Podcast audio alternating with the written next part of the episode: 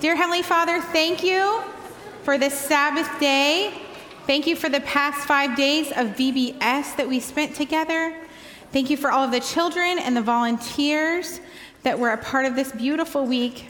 Thank you for the opportunity we have had to share your greatness, love, and grace to all who attended. Thank you for the memories and friendships that were created. We love you, Jesus. Amen. Amen.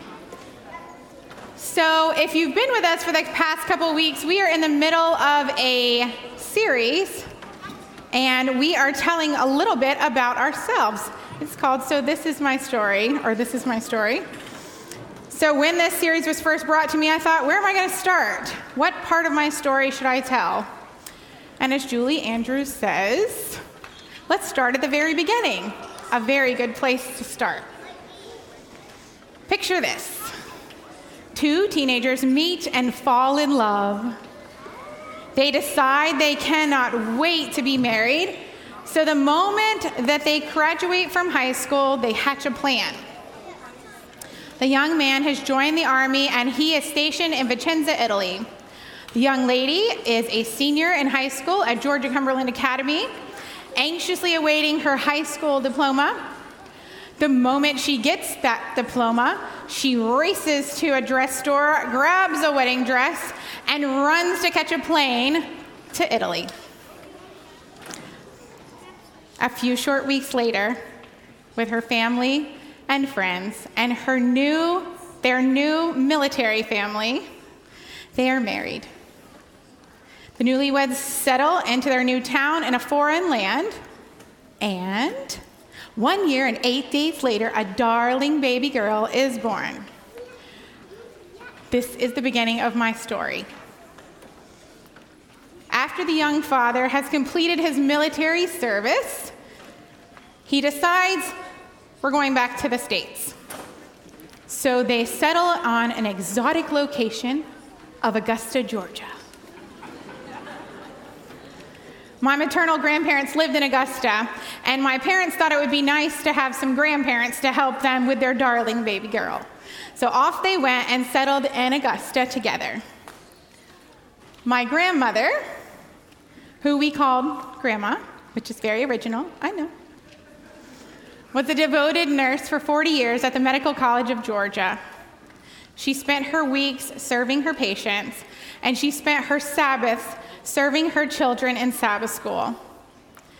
She painstakingly, with great joy and love, would cut out felt after felt after felt. Her greatest joy was when her next set of Bible felts would come in, and she was so excited to tell us the story and how she would tell that story to her children in Sabbath school. And we would join her cutting out each felt.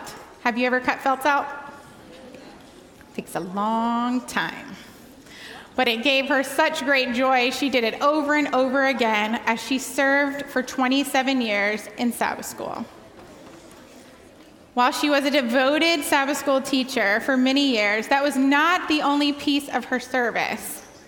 I remember her often taking my sister Joy and I on trips to visit some of her elderly friends who were not in good health. One lady in particular had started to go blind. So each week she would go to her house and she would help set out her medicine so that she knew exactly where they were lined up, put her daily pills together so that she wouldn't make any mistakes with her medication. She would bring her books on tape so that she could listen to new stories, and she would have Bible study with her. She would show us the importance of caring greatly for someone other than ourselves. My grandmother was my first experience with a church volunteer. She exuded the words church family to everyone that she came in contact with at the Augusta Church.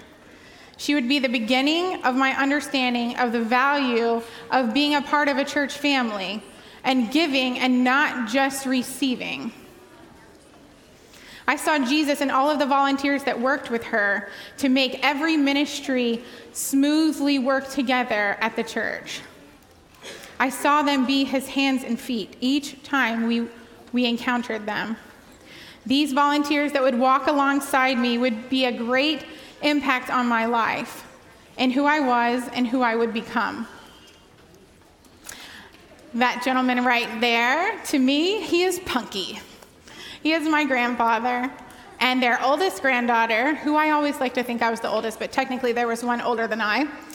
When she was little, he called her Pumpkin. And her toddler voice could not get pumpkin out, so it came out Punky, which lasted forever. And we see the corduroy pants? 80s. So he was my absolute favorite human being on the face of the earth.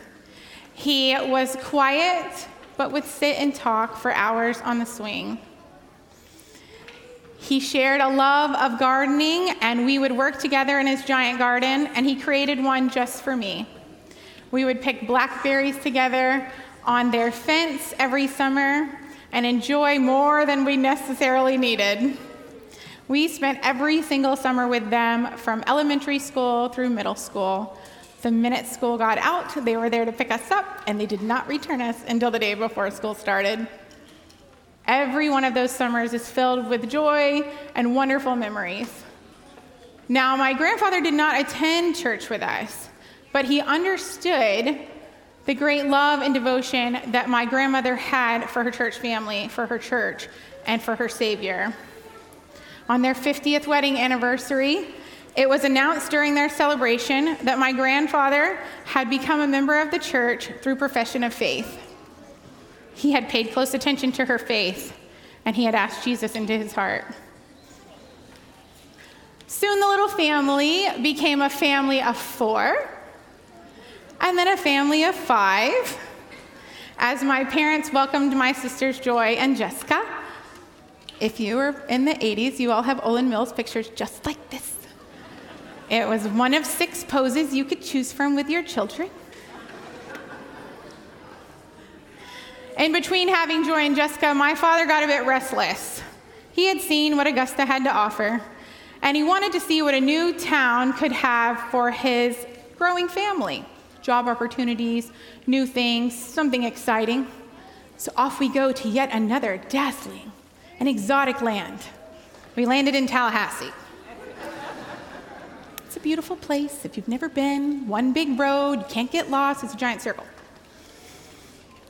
My Uncle Howard, my mother's brother, lived in Tallahassee, and my mother had spent time as a young child growing up there.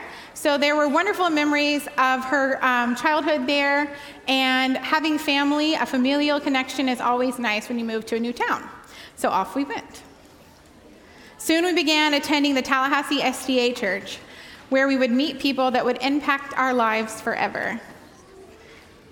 The Tallahassee Church consists of around 250 members, with around 175 active members. My Uncle Howard there is their treasurer, and he has been for over 40 years. I was just told this is his final year, and he will have a successor next year. So happy retirement, Uncle Howard. He knew it was important for us to see a servant's heart, and he shared with us what he did and how he served the church. While my parents were settling into their new town, my aunt and uncle, Ann and Howard, would come in their 2-seater sports car, a Fiero, and pick up my sister and I, so it quickly became a 4-seater. Remember the 80s where there were no car seats and seatbelts were optional? I do. We enjoyed him screeching around the corner and racing us to get to Sabbath school. While their safety guidelines and, they were, not as concerned about that as they were about us connecting with our church family and having them open their arms to us. So they knew that they would welcome us and create stability for us there, and that's exactly what happened. So our new home church was also the home to a little 2-room school. Have you ever been to a 2-room school? No. A 1-room school? No. Oh, I saw a hand. We wouldn't attend that school until I was in 5th grade. That was the turning point to our connection to our church.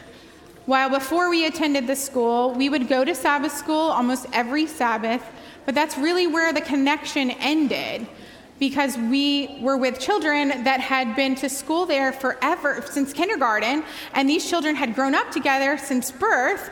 So we weren't engaging with them as much until we started to attend the school. It can be tricky anytime you make a change and adjustment, especially as a young child. It can be even more difficult sometimes if the children have been together for a really long time. But we put our best effort in and worked to make it work.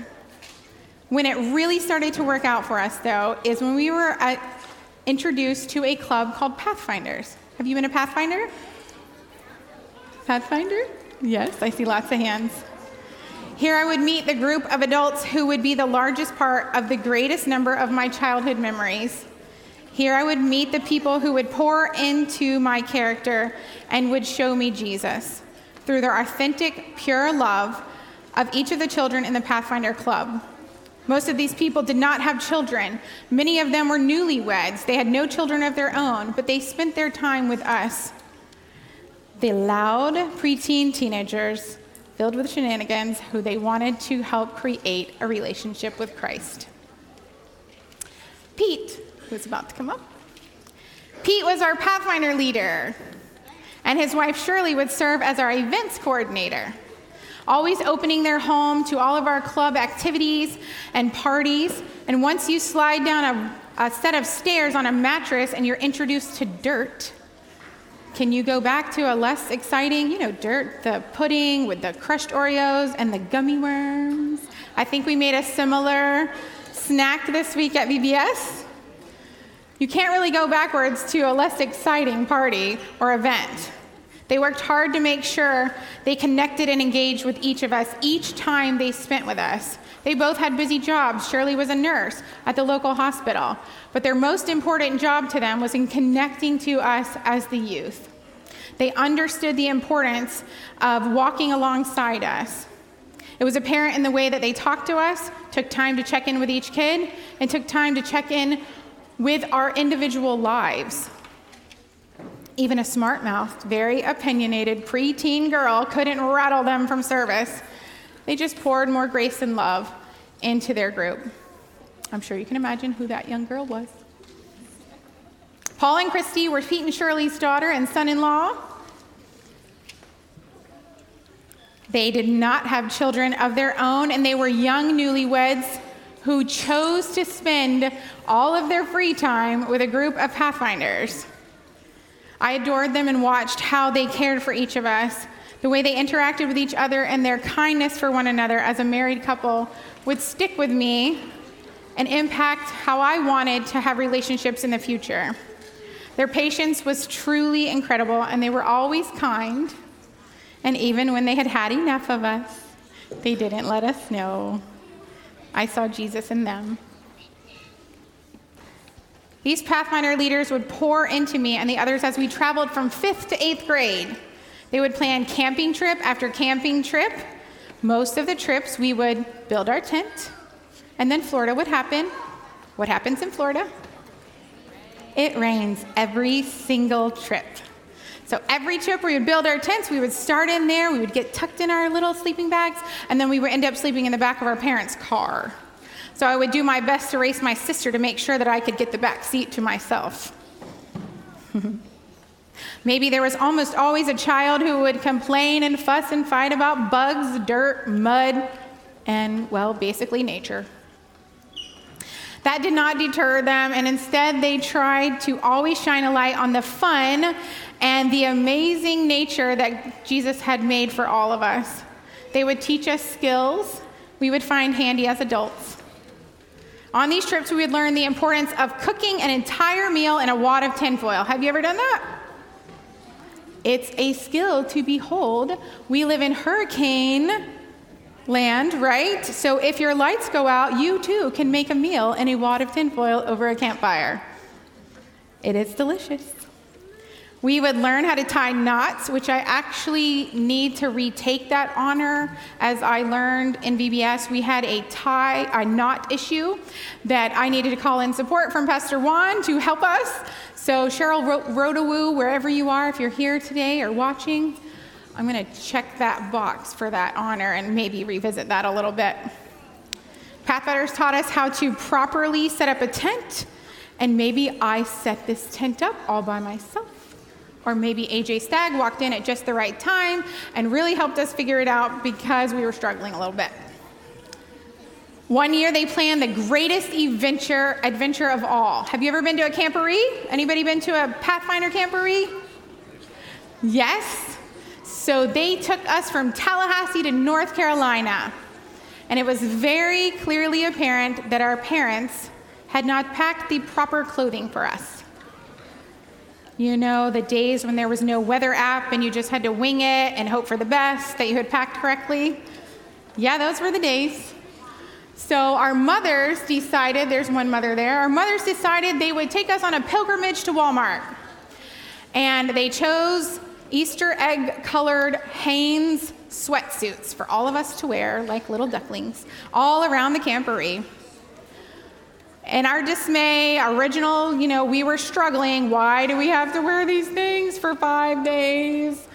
And that burn off after we really engaged with all the fun and saw how much they had planned for us there. But nothing says cute like a Hanes sweatsuit, Easter egg color.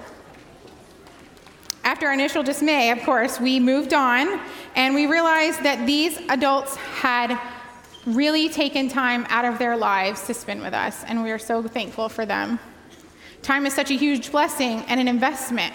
Giving of your time can mean changing the course of someone's life. Our lives are busy. There are many balls in the air. Many of us have multiple children. But giving of your times and talent can mean connecting with someone who may have never felt heard or seen before. Often volunteers wear many hats, and that was no different at the Tallahassee Church. Our Pathfinder leaders were typically our Sabbath school leaders. That meant more time each week out of their lives spent planning, preparing lessons for each of us. More time showing us the love of Jesus. Wesley and Nicole were the couple as we got older, high school, early college. Theirs was the house that you went to when you were struggling with school, when your relationship was a mess, and you stood at their door crying. Theirs was the door that was always open. They were in college themselves, working on their masters, but they never locked the door, closed the blinds. They were always available to us. They always had a shoulder to cry on, an ear to listen. They wanted to show us what it looked like to be a part of more than just ourselves, what it looked like to be a part of a church family. One of our Bible verses this week during VBS was Psalms 89:2. Your unfailing love will last forever. Reading this scripture again while I was planning for this sermon made me think of how these volunteers have continued to pour into my life. Each Christmas, our family receives Christmas cards from some of the Pathfinder leaders that we grew up with, and Christmas cards from our Sabbath school leaders checking in on us, seeing how our family's doing. Last week, the pastor from the Mount Door Church, Jason, came over, and he called his mother while we were here, and she was my Sabbath school teacher when I was a child. Hearing her voice encourage me as a parent, encourage me as a pastor, was incredible. She continues to pour in to the children that she helped raise. This week during VBS, we had a whopping 225 children, volunteers. We had 320 children who attended. 225 volunteers served 320 children. Can you stand up if you're a volunteer? Are you with me today? Stand up, volunteers.